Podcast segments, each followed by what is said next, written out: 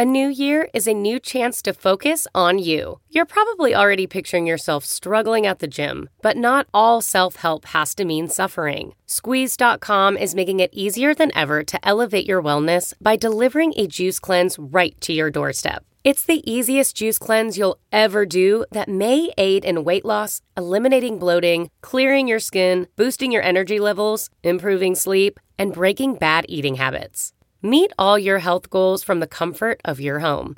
Get free same day local delivery or fast free delivery nationwide with code WONDERY today at squeezed.com.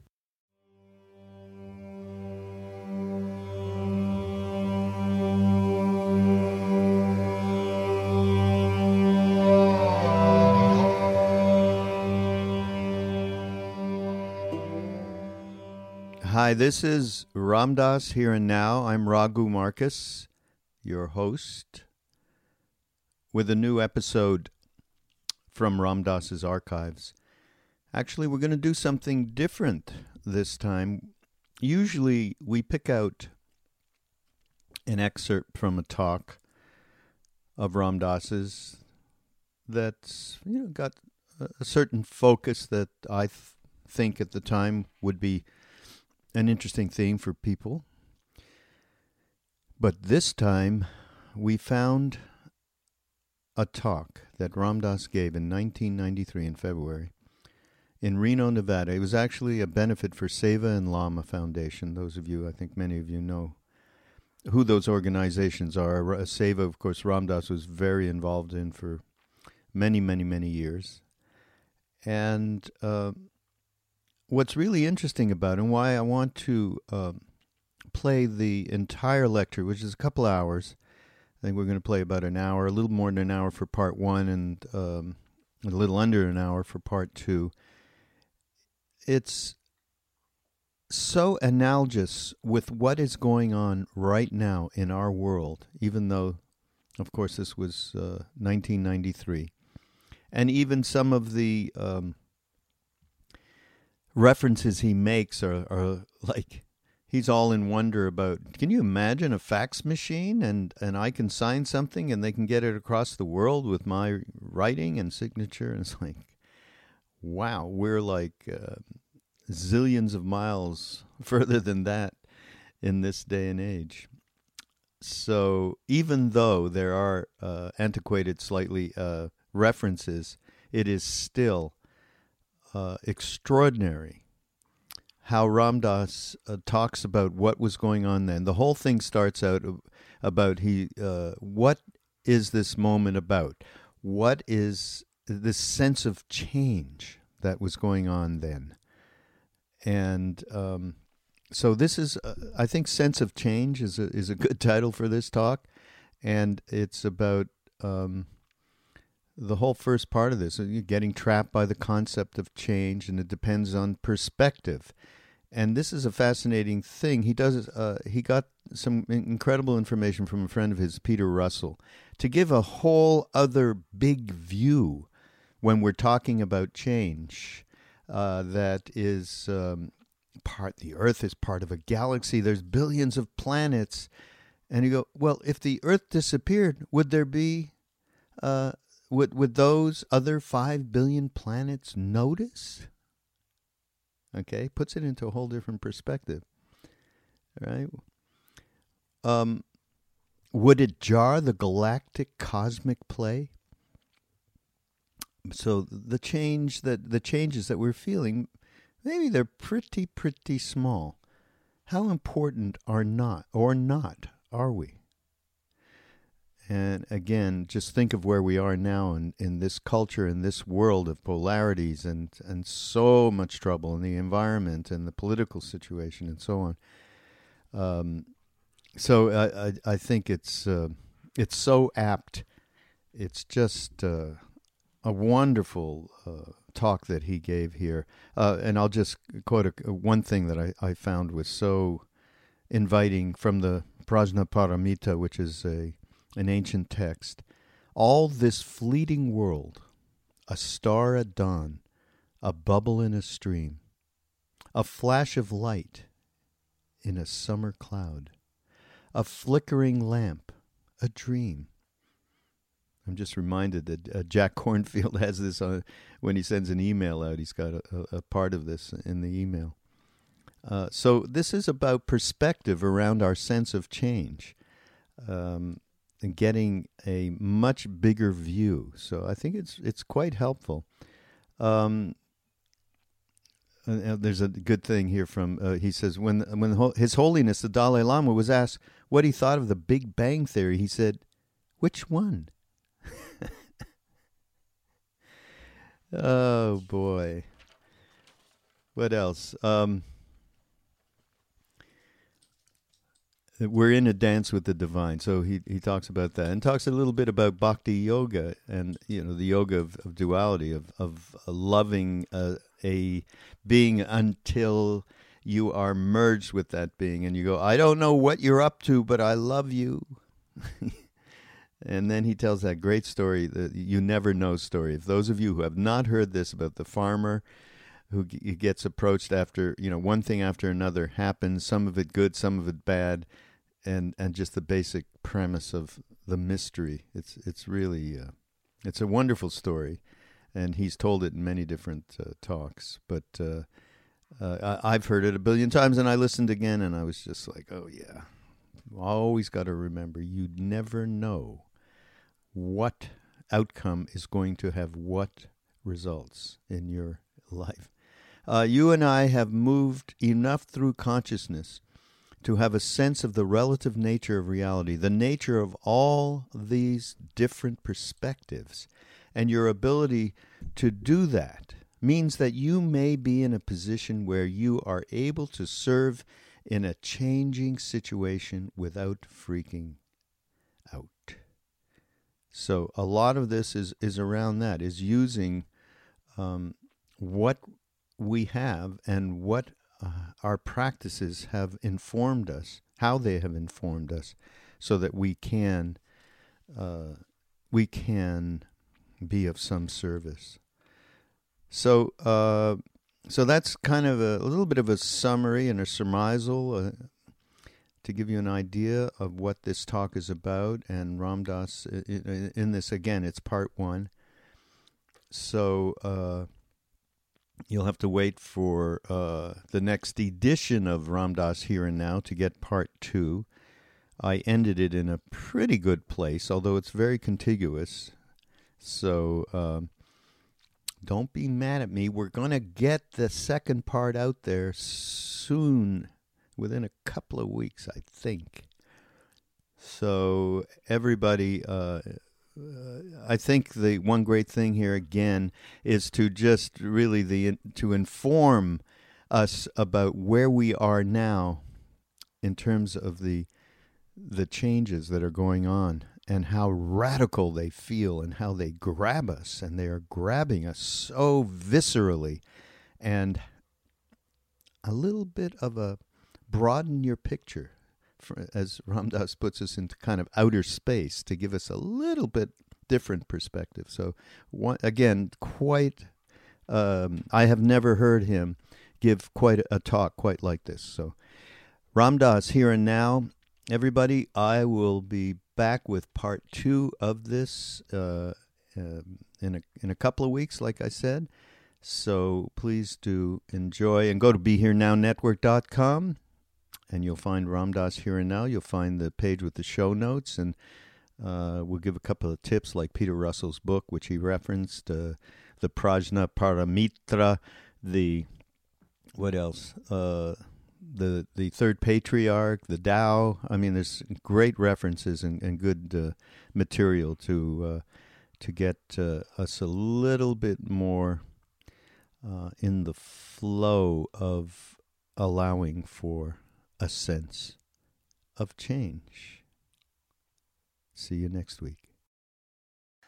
Good evening. Can you all hear me all right?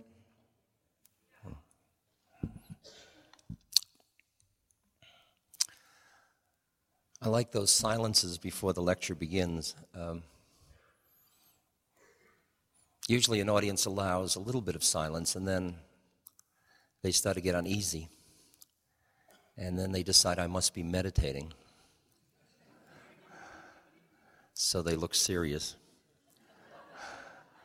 But if it goes on too long, they begin to think that I'm, there's a brain damage problem, that I took too many psychedelics.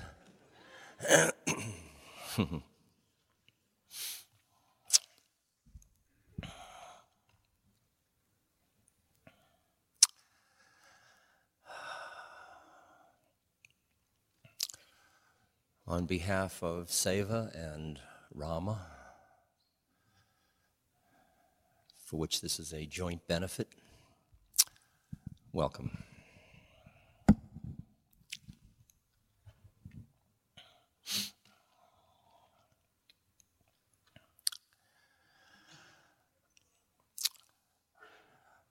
I, uh, I don't know about you, but I've been sort of um, wondering um, what's happening these days. I mean, what is this moment about? And um,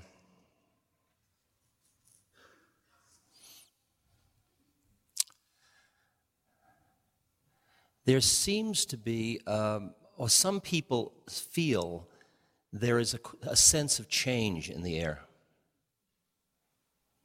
How many people feel there's a sense of change in the air? How many people don't? Great.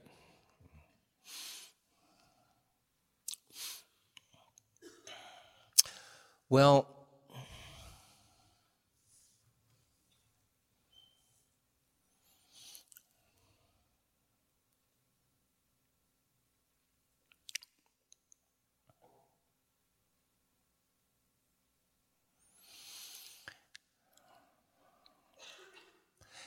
It's interesting to figure out how to characterize it and how much to get trapped by the concept of change.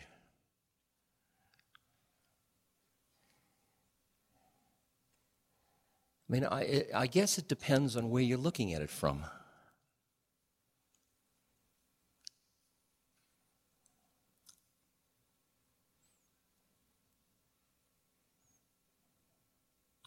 I mean, if you're uh, Edgar Mitchell or somebody out in space looking at this beautiful blue sphere,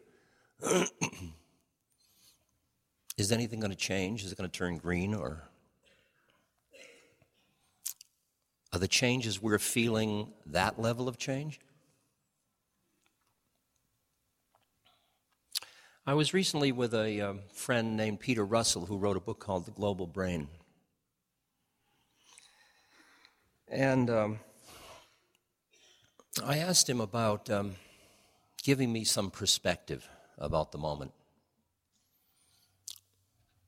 And he said, Well, an interesting perspective you might want to work with is that um,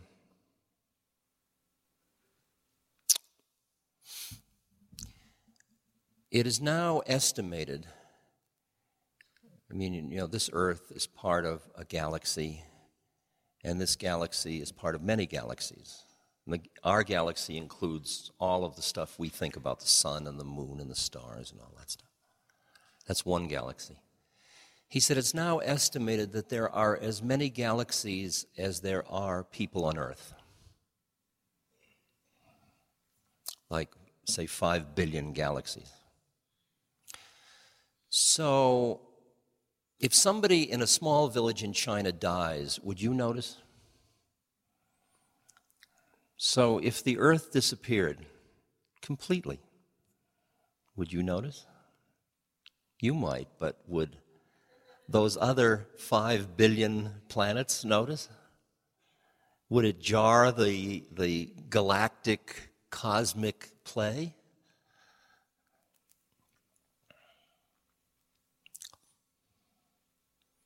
I mean, maybe the change we're feeling is pretty trivial. Know, we really want to build a big case about it? Or Peter said, um, let's look at it in time. I mean, that one is in space, but let's look at it in time. And then he gave me a great image. He said, the World Trade Center in New York, which is a very tall building, buildings.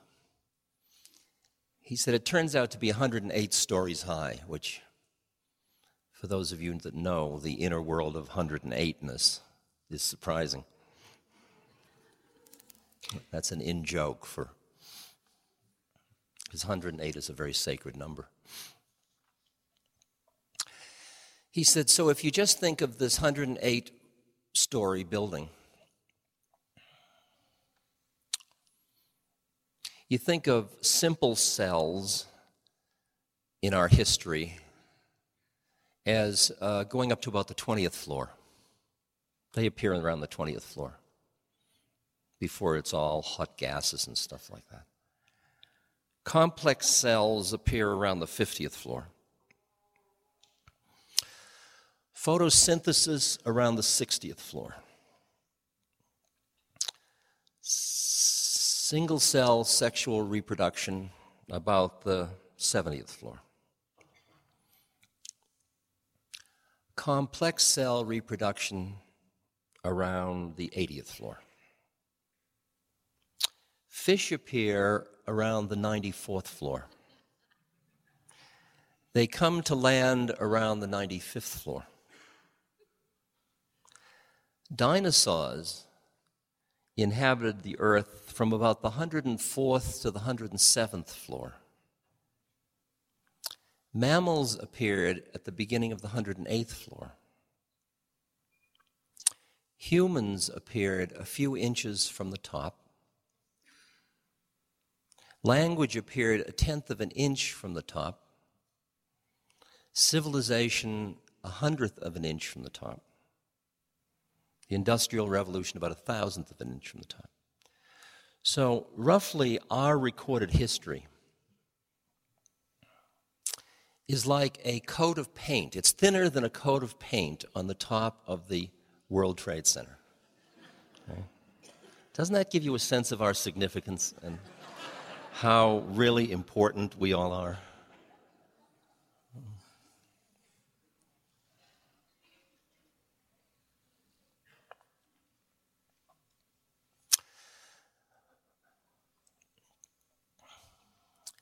But many people say, this change I feel is a significant change. And they think in terms of a certain kind of history, of human history. And they say, We've been prepared, it's the approaching millennium, which is, after all, an arbitrary number at some level. It's an approaching millennium. This is the big moment. This is the moment when there will be a major mm, whatever it will be. They say, Look at what's happened to us. And then they proceed to list.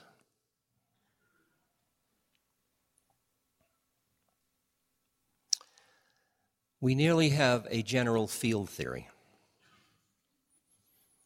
We've cracked the genetic code. Our astronomers now can look back to the beginning of time. Our technology is so advanced it makes Star Trek obsolete. We can put plastic into the wall and get money out. Isn't that extraordinary? The fax machine, that blows my mind. That I can write something and you can read it across the country or across the world about a second after I write it in my handwriting. Digital sound, fiber optics, my gosh. A voice can make a sound in Europe that is heard in the United States faster than the time it takes the sound to travel from your brain to your fingertip. How about CNN? I mean, even the White House looks at CNN because it's faster than their Secret Service. So, if you want the information age, we're suddenly all privy to everything that somebody thinks is anything. It's a little dubious what they select. Like the New York Times, all the news that's fit to print, as long as it's fit to print to keep the New York Times going.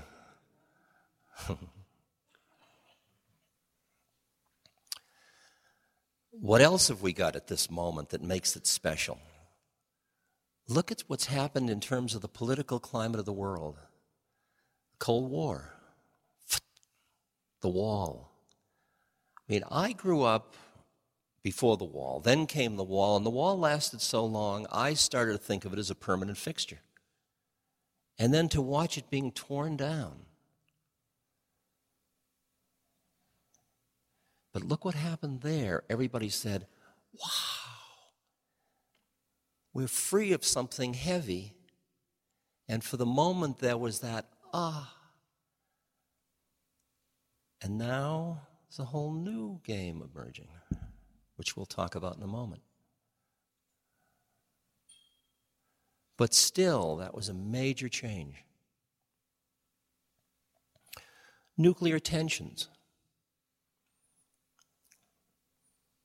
There was a period of many, many years when we expected a nuclear bomb to go off at any time. Now, while we may not expect it, it may happen.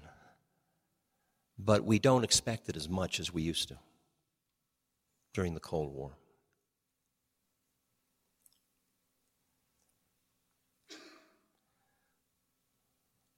The United Nations which has kind of limped along, is getting stronger. It may even have teeth soon. The information age has allowed us to know all religions. We know all the religious traditions. They're coming available. Ancient Chinese Taoism and religions, shamanistic religions, indigenous religions from Africa, from Australia, from the bush, from everywhere. We're starting to have that all available to us. The collective wisdom traditions of the ages are available to us. Credible leaps in medical technology raises some interesting ethical issues, but it's still extraordinary.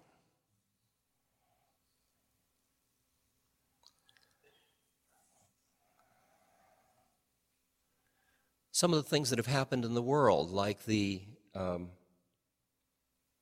the real income of the poor of the world, even though there are still lots of problems, as I'll point out in a minute, has increased, doubled in 40 years.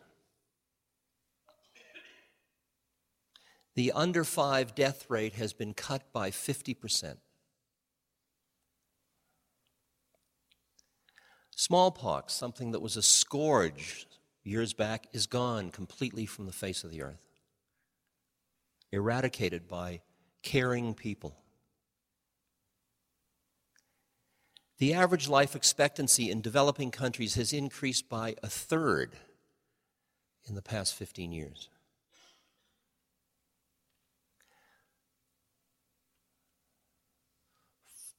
40 years ago, only 10% of developing countries had safe water. Now, almost 60% have access to safe water.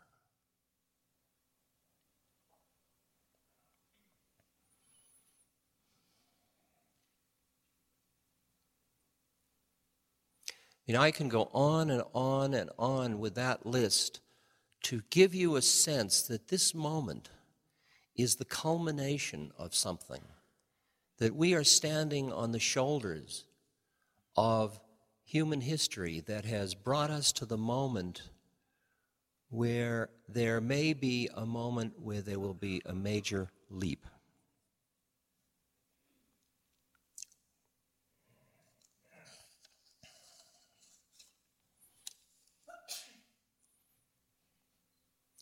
So we've looked at looking at this moment from various perspectives. Thus far, we've looked at it from cosmic space, galaxies. We've looked at it from the time since the creation of the earth. We've looked at it from human time, which it's pretty exciting at this moment, whether we will destroy ourselves or turn into something incredible. We don't know, do we? Then there are all the perspectives that you get when you alter your consciousness. All the perspectives that come out of the religious traditions. Like, what is this moment? Is it significant? The Prajnaparamita says, All this fleeting world, a star at dawn, a bubble in a stream, a flash of light in a summer cloud, a flickering lamp, a dream.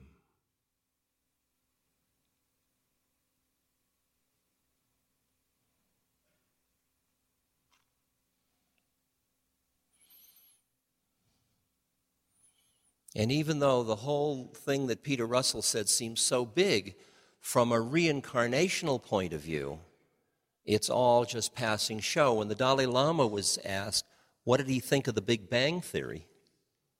He said, which one?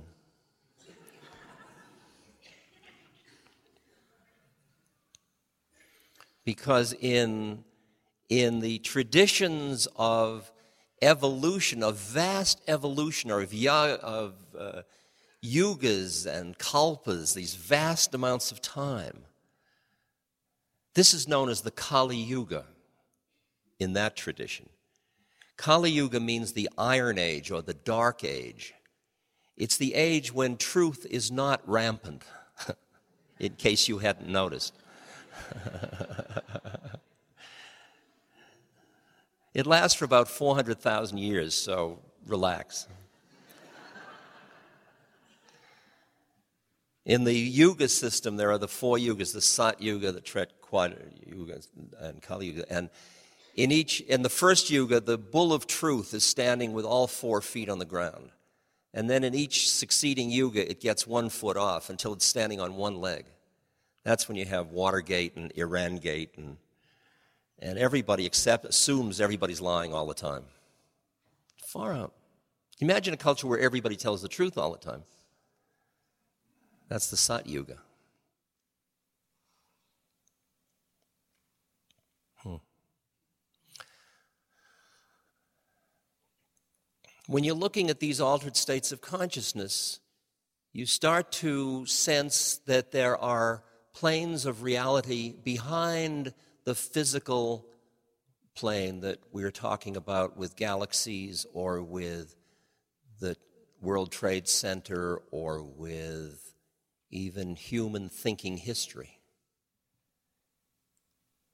That there are spiritual dimensions in the universe in which there is design and wisdom and a kind of a um, an unfolding way of things, like the Tao Te Ching speaks about. An unfolding way that is not understandable by your rational mind. Most people say, What's the meaning of life? And the real answer is the one, you that has asked that can't know the answer. Because the rational analytic mind that thinks about things thinks about objects. Thoughts are objects, and you manipulate objects and you have linear thoughts. And it's a little subsystem, part of a vast, bigger system. And the little system is saying, I want to understand how the big system works. And the big system says, it's none of your business. You're just part of it. And you get very affronted because you think that humans are right at the top of the heap and we should know everything. Now, what's bizarre about it, of course, is that we do know everything, but who we think we are doesn't. That's the bizarre predicament we find ourselves in.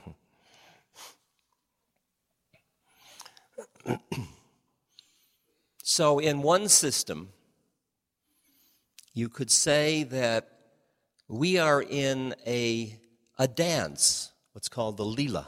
We're in a dance or a play with the divine. We are an unfolding set of things that are happening. We're in a love affair.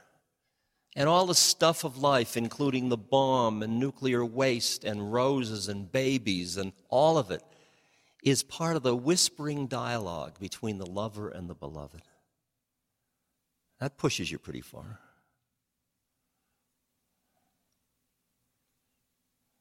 And that's the whole devotional path of, of saying, I don't know, it's dualistic. I don't know what you're up to, but I love you. And I look at all of this manifestation of you as a statement of who you are. And as I listen through each thing, each thing veils your being because I can't see you directly because you don't have any form. But all these forms are like shadows of who you are. And there is an immense devotional literature just focused around that. Because all the way from the Old Testament through most of um, the Vedic traditions, uh, you always have, or the in Islam, you have the the thousand names of God, which are all names that call, talk about qualities or aspects. They're all fingers pointing at that which is unseeable. And isn't it amazing how much we get into fighting over whether your finger is right and mine is wrong?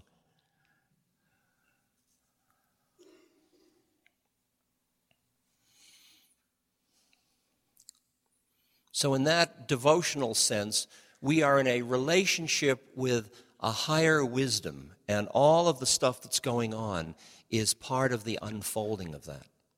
Tikkun Olam in Judaism. The covenant, the covenant to collaborate to make it all work.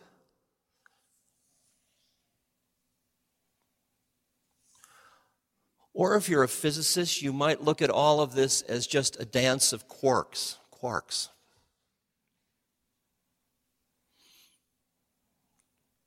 And the particle theory is really kind of materialistic, and the wave theory is kind of spiritual, and the whole thing has a, a shining aura of indeterminacy about it.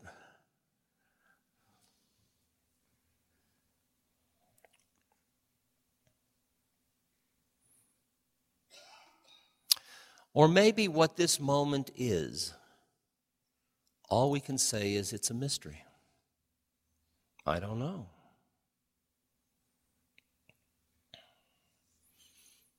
There's a farmer that has a horse, and the horse runs away. And the neighbor says, That's too bad. And the farmer says, You never know. And the next day, the horse comes back, and behind it is a wild horse. Beautiful wild horse. And the neighbor says, What good fortune? And the farmer says, You never know.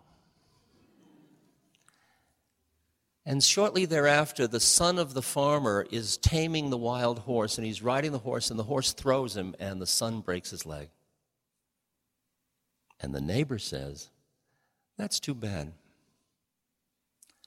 And the farmer says, You never know. Shortly thereafter, the Cossacks come through town conscripting everybody that's eligible, but because the son has a broken leg, they don't take the son. And the neighbor says, How wonderful. And the farmer says, See? there we are. You never know. You never know.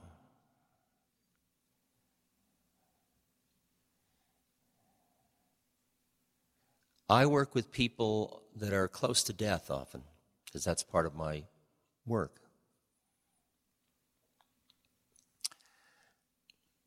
And I watch people that have been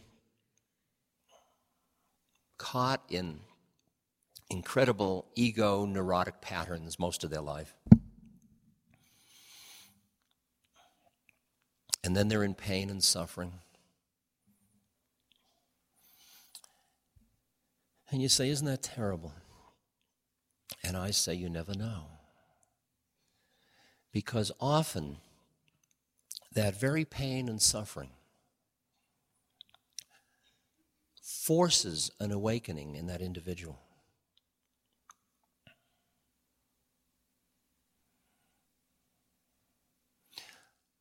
When my stepmother was dying, she was a good, tough lady from Boston.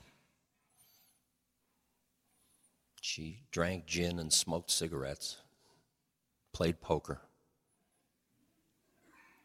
You've got the picture. And when she was going to die, she was going to have no nonsense about it. She was just going to die. But it was a very painful process. And she was pretty tough. We were very close.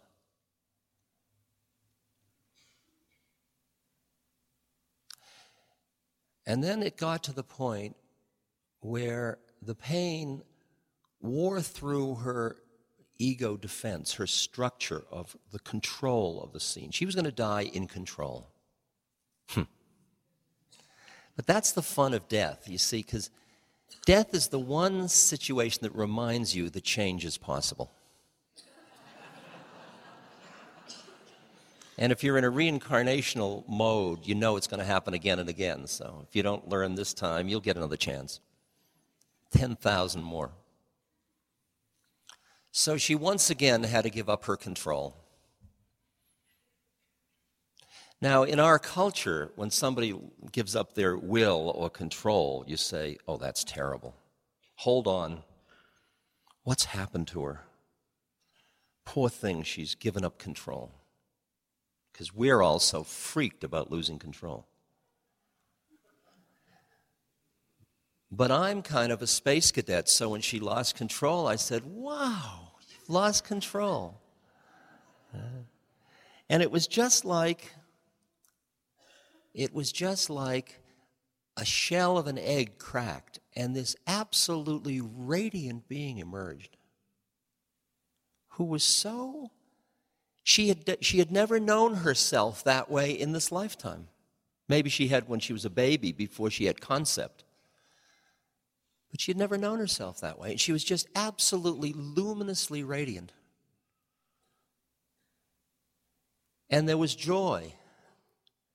And there was pain. And it was, yeah, there's pain, but it was like, sure, there's pain, but look at the universe. Or Ramana Maharshi, the saint, when he was dying and they said, Don't leave us, don't leave us, he said, Don't be silly, where could I go?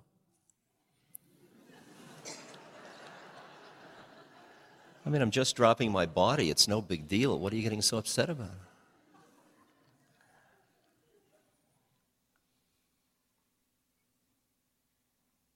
And she just, when her time came, she just floated off into.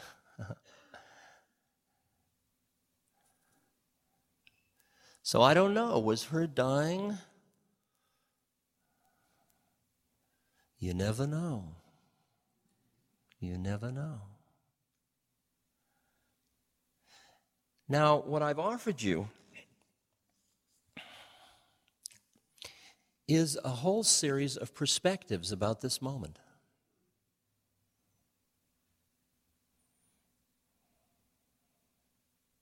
People come up to me and they say, Well, don't you think it's Armageddon time? And then other people come up and say, this is the Aquarian age. I think it's all about to happen. Don't you? So after I realized I should have an opinion.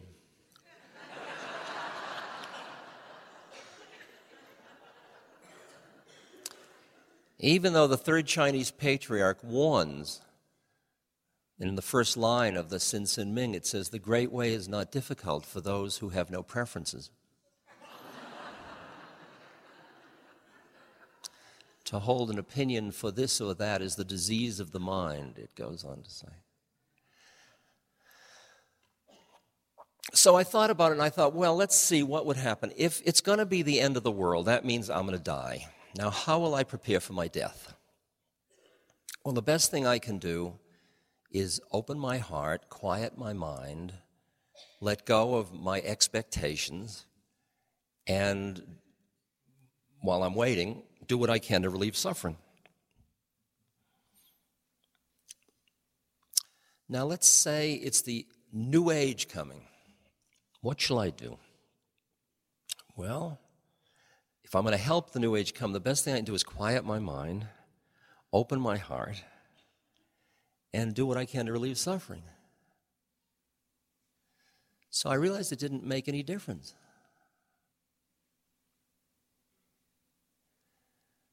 Now, what I'm going to be arguing tonight in my rational, analytic mind, which you should take with a grain of salt, I do, is that you and I, because you must be at least half as mad as I am to be here tonight,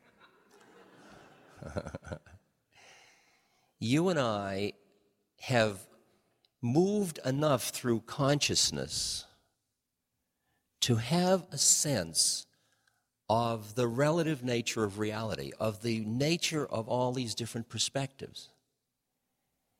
And your ability to do that means that you may be in a position where you are able to serve in a changing situation without freaking.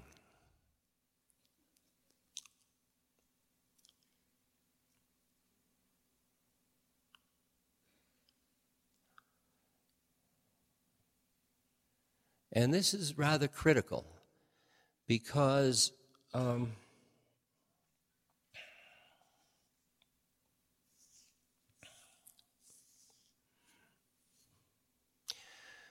most people, it's interesting, the Buddha pointed out in his second noble truth, or not in his, sec, in his, not in his noble truths, but in his basic tenets, the tenet of anicca that everything is changing. All phenomena are changing all the time.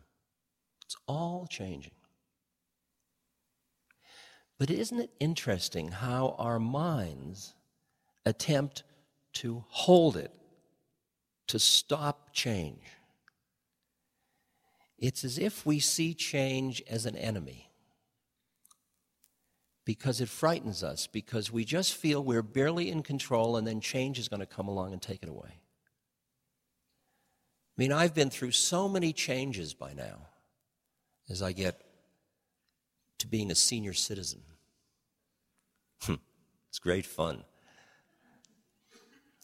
I was on a train coming from New Haven to New York, a late night train, and the conductor came along to sell me a ticket. And he ticket? I said, Yes. I said, uh, I'd never done this before. I said, A senior citizen ticket?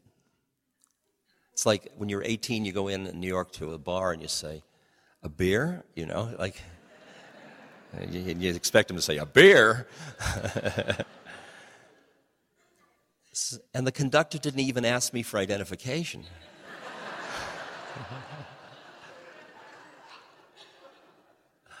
Very disturbing.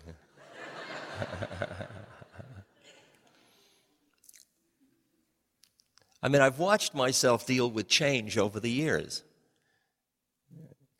Like when I had hair and then it started to go, I had a long piece of hair I wrapped around, so. Uh, then I always knew where the wind was.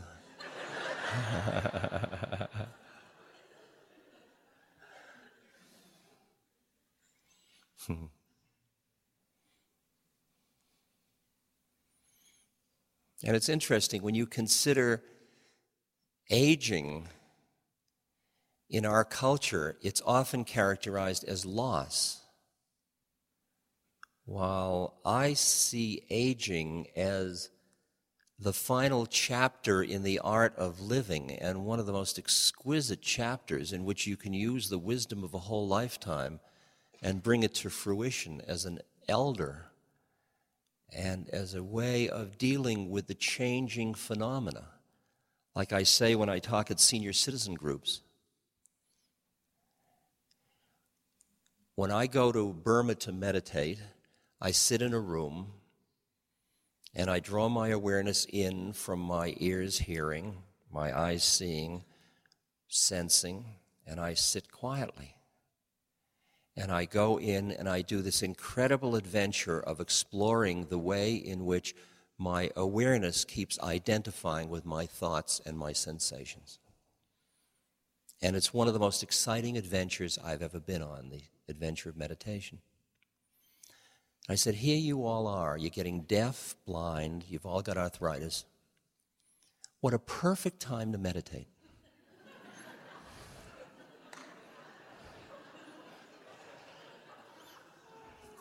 Doesn't that flick perspective just a little bit?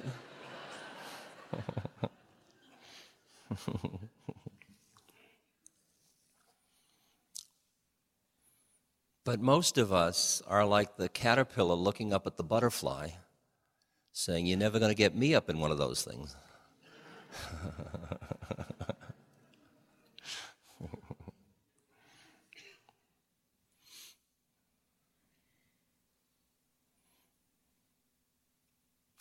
but things provoke change, whether we like it or not. We try denial. When something starts to change, we try denying it. Like a prepubescent has made a big collection of baseball cards, and then the testosterone starts to be secreted. And it's hard to give up the baseball cards, but they just don't have the same zing anymore.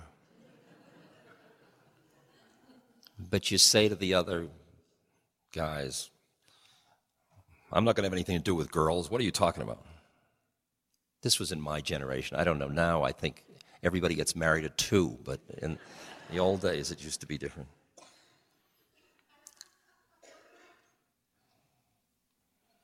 But as your hormones change, it forces change. The universe changes from inside. There's this lovely story of a, a man walking down the street. And uh, it's a man about my age, an older man.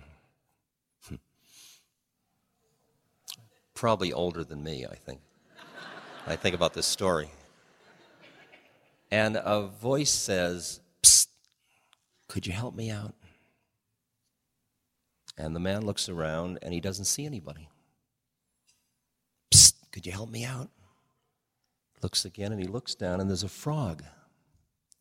He says to the frog, Did you speak to me? And the frog said, Yeah. Could you help me out? So the man says, What do you want? Frog says, I'm under a curse, and if you would kiss me, I would turn into the most beautiful, desirable maiden. I would serve you and love you and warm your bed and take care of you, and I'd make you so happy. So the man thinks about it for a while. And then he reaches down, he picks up the frog, and he sticks it in his pocket, and he walks on. After a little while, the frog says, Hey, you forgot to kiss me. The man says, Well, you know, at my age, it's more interesting to have a talking frog.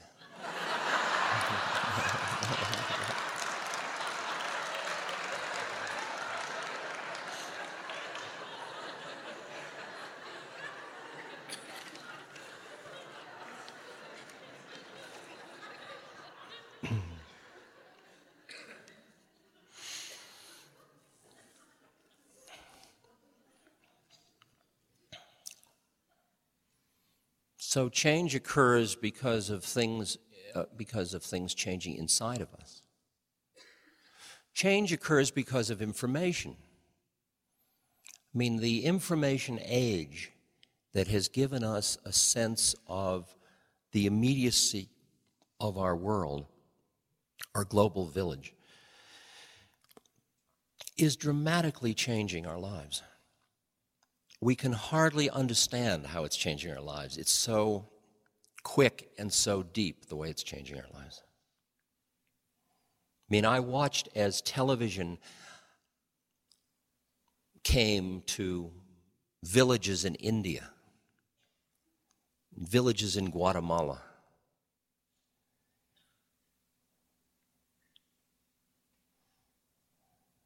There was a point where we in SEVA were working in with three Guatemalan refugee camps in Mexico, and um, they they were destitute, and we had helped them get some cement so they didn't have to walk in mud on the floors and so on. And then there were these three camps, and I went to visit these camps with some other members of the board, and the first camp still had no electricity, and they were all sitting there being very Guatemalan.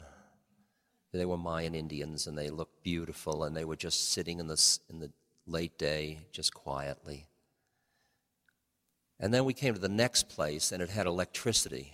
The electricity had been turned on, which we were trying to help them get electricity. And now we came in, and there was music playing on a radio, and the kids were playing by the light outside with toys, and the whole place had a different uh, ambience. We got to the third place, nobody was there to greet us. Nobody was around. We went in, they were all sitting in this room looking at television. And they were looking at an advertisement for soap, for Dove soap.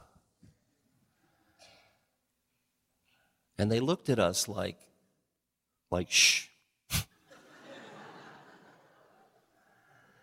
mean, can you imagine what's happening to the world? When Dynasty and Dallas are playing in, in South India. We are not only marketing Coca Cola and a free market economy, we are marketing a whole set of values and attitudes, and we hardly understand. It's interesting, we've never had in the government a, a wing of the government that assesses new inventions to see what their long term effects will be, except for drugs. But I mean, can you imagine if we had an assessment of the automobile when Henry Ford did his thing? Well, it's going to take up, it's going to create 17% of our carbon dioxide emissions the highways and parking spaces are going to take two thirds of every city's space. I mean, we would have had some second thoughts, wouldn't we? Like in Los Angeles, when they had a subway system the, or a trolley system, and then they sold all that land because General Motors just um, said, wouldn't it be better if everybody had cars? Now you sit like, Poor planning, I'd call it.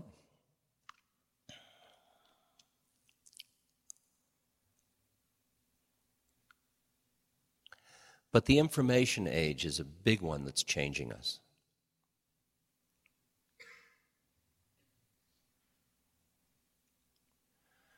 Changing economic conditions or changing zeitgeist, changing demography.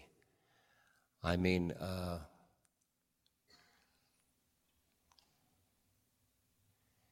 by the year 2040, uh, Caucasians will be a minority in the United States. Isn't that going to be fun? I'm so delighted about that. We're going to have all these minority issues.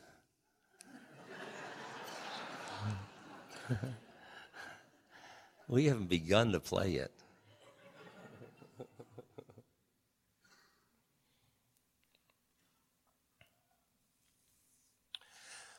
One of the things that awakens people to change is trauma. When something dramatic enough happens to awaken you.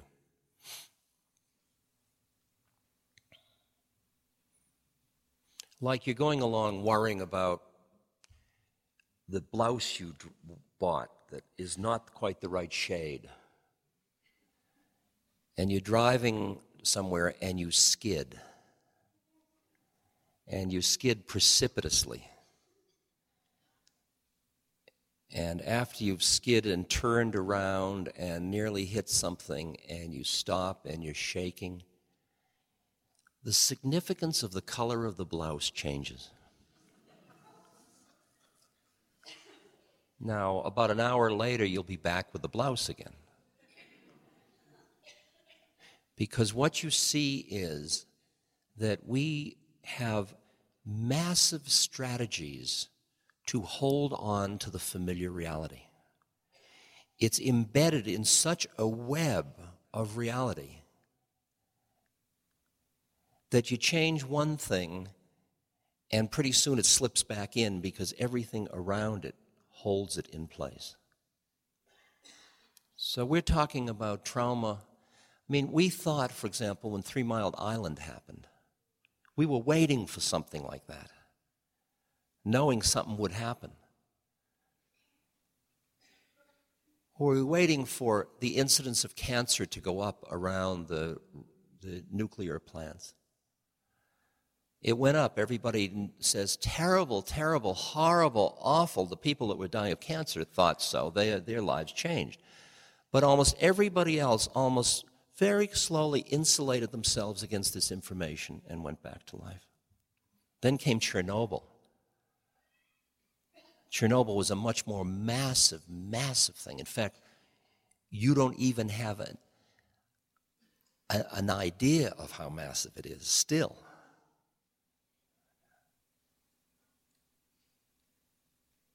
How much trauma is enough to bring about real change? Real change in your style of life.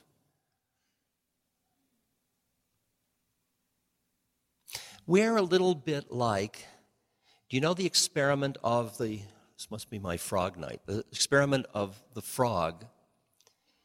When you put a frog into boiling water, it goes and it jumps out, as you would. But if you put a frog into cold water and you very slowly heat the water, the frog boils to death. Now, what I'd like to do is read to you a list of interesting statistics. And I'd just like you to open yourself to them because they are describing the temperature of the water. Okay? Don't get upset. Keep all your perspectives. It's all a bubble and a dream. Don't forget.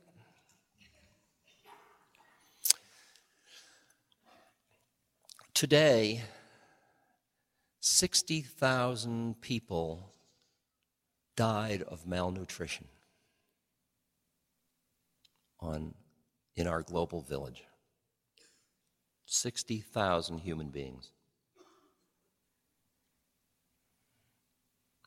Many of them children dying in their mother's arms. This year, 15 million will die of malnutrition.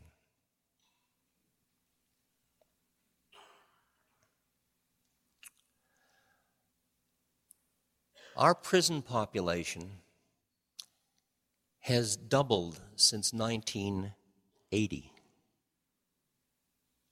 Doubled in 10 years. We have between 600,000 and 1 million people in prison. That's the largest proportion of any country.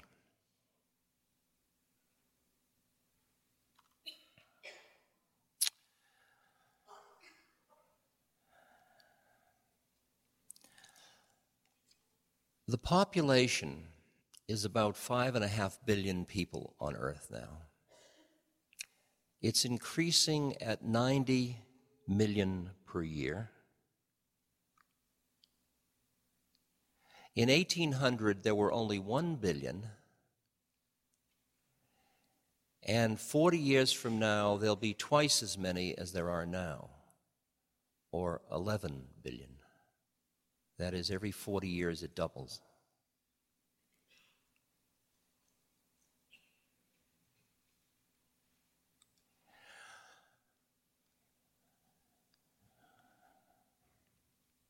Feeling the warmth of the water?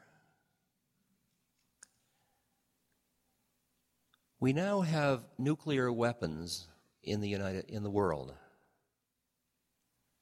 that are equal to 10 billion tons of TNT. The entire Second World War used 3 million tons. This is 10 billion tons.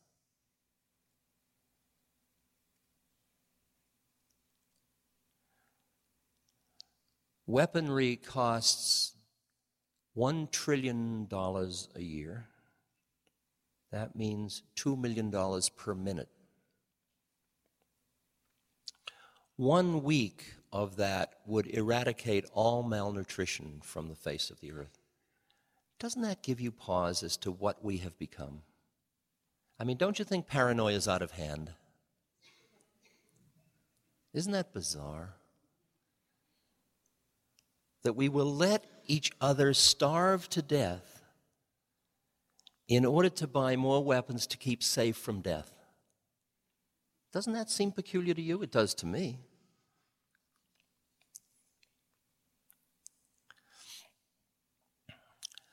The drug trade is presently $500 billion trade.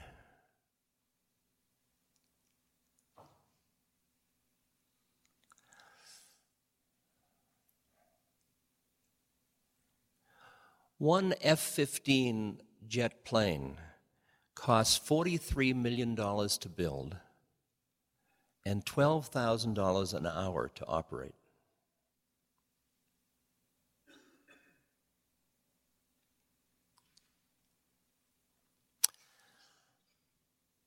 Our debt is now 14% of our budget for the interest. Our interest is $200 billion a year. Our debt is $4 trillion. That's money we spent that we didn't have in order to get there faster. Doesn't that seem strange?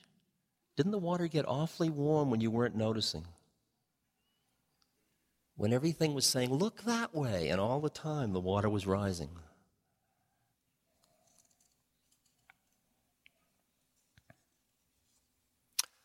By the year 2000, there will be 220,000 tons of high level nuclear waste, and we have no idea what to do with it. All we know is that it contaminates anything that it touches for roughly 250,000 years and creates cancer. Isn't that interesting? What do you suggest we do with it? Have we thought of maybe we shouldn't be producing these things? Well, the water is just a little warm.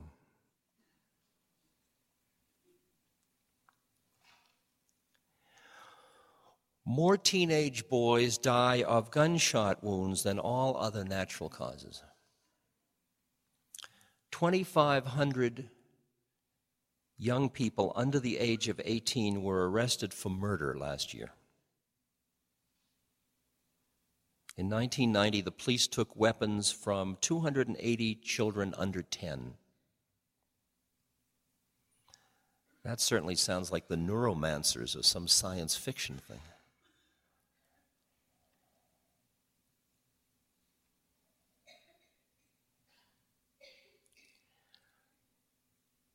By the year 2000, there will be between 40 and 110 million people that will be HIV positive.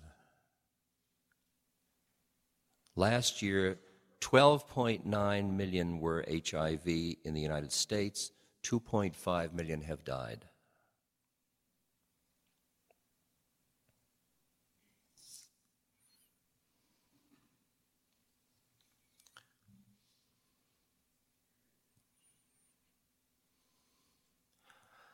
We thought we had solved civil rights.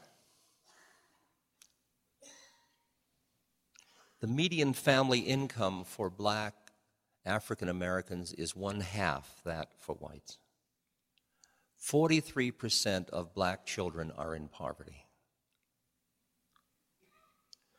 In Washington, four times as many black students are jailed as graduate high school.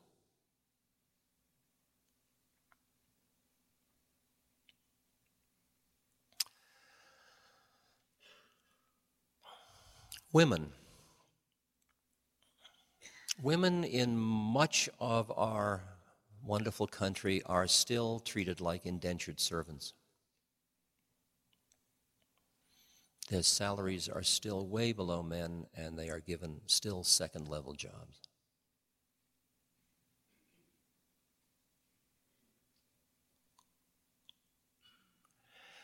In inner cities, more black children between the age of 15 and 25 are likely to be to die from guns than had they been in the battle in Vietnam. Our inner cities are more dangerous than Vietnam.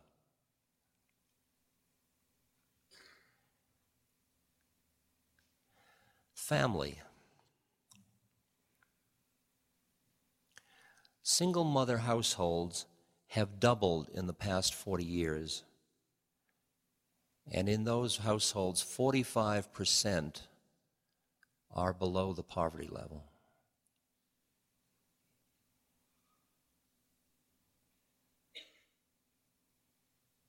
Twenty percent of children now living are living in and will grow up in poverty. More than one half of all marriages contracted from 1970 on will end in divorce.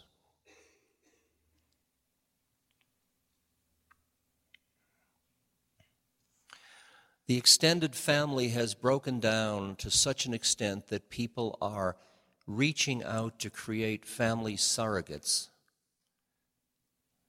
very often around pathology. So that the people you're closest to end up being people in your AA group or some other group that represents your pathology.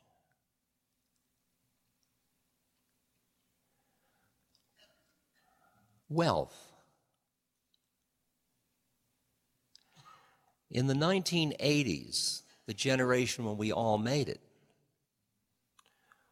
1% of the population received 70% of the income generated by that boom.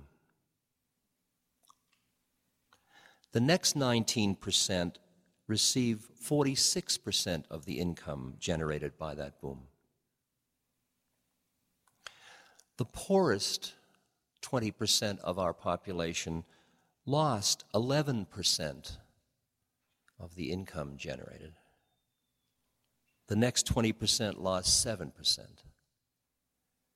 In other words, the poor got poorer, the rich got richer.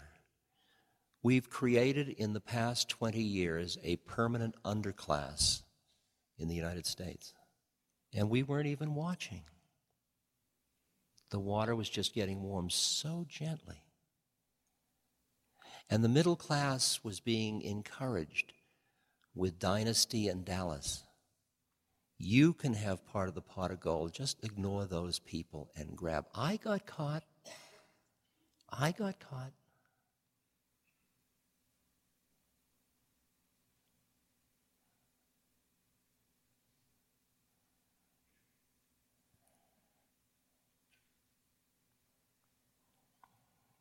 The number of children that live in poverty in the United States, the percentage, is four times the average for developed countries.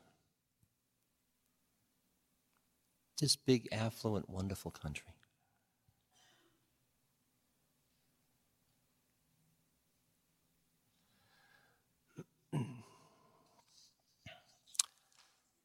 and then just the environment. We are losing 150 species daily. A quarter of all species will be lost in 50 years because most varieties of species are in the rainforest. And we are decimating the rainforest at the rate of the state of South Dakota every year.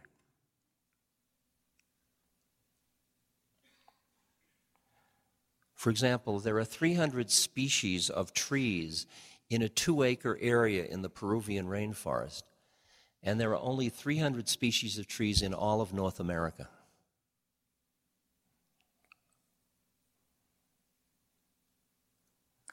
The speed of the destruction of the rainforest has accelerated 80% since 1980.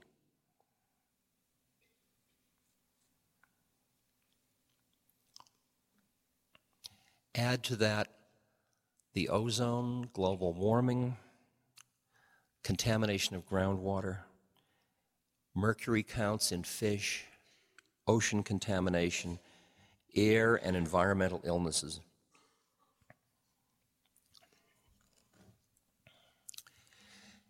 Is the water warm enough for you to jump?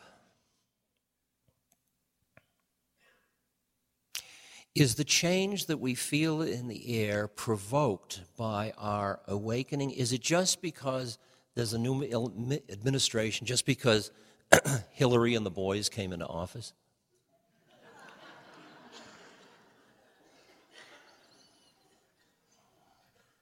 Is it some critical thing that suddenly makes you look around and say, this doesn't feel right?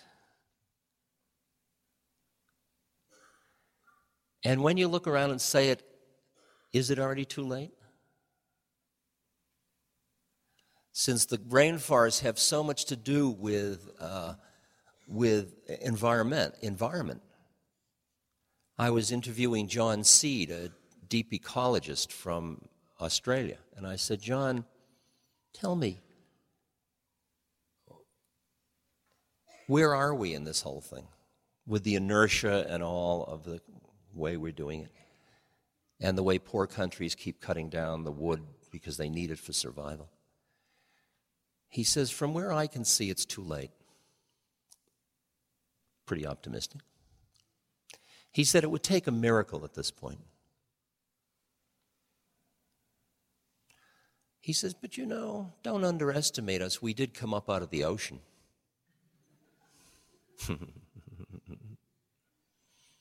But it's interesting for us to face this moment without looking away, without going into denial, without saying, oh, well, I can't be bothered, or what can I do about any of that, or, oh.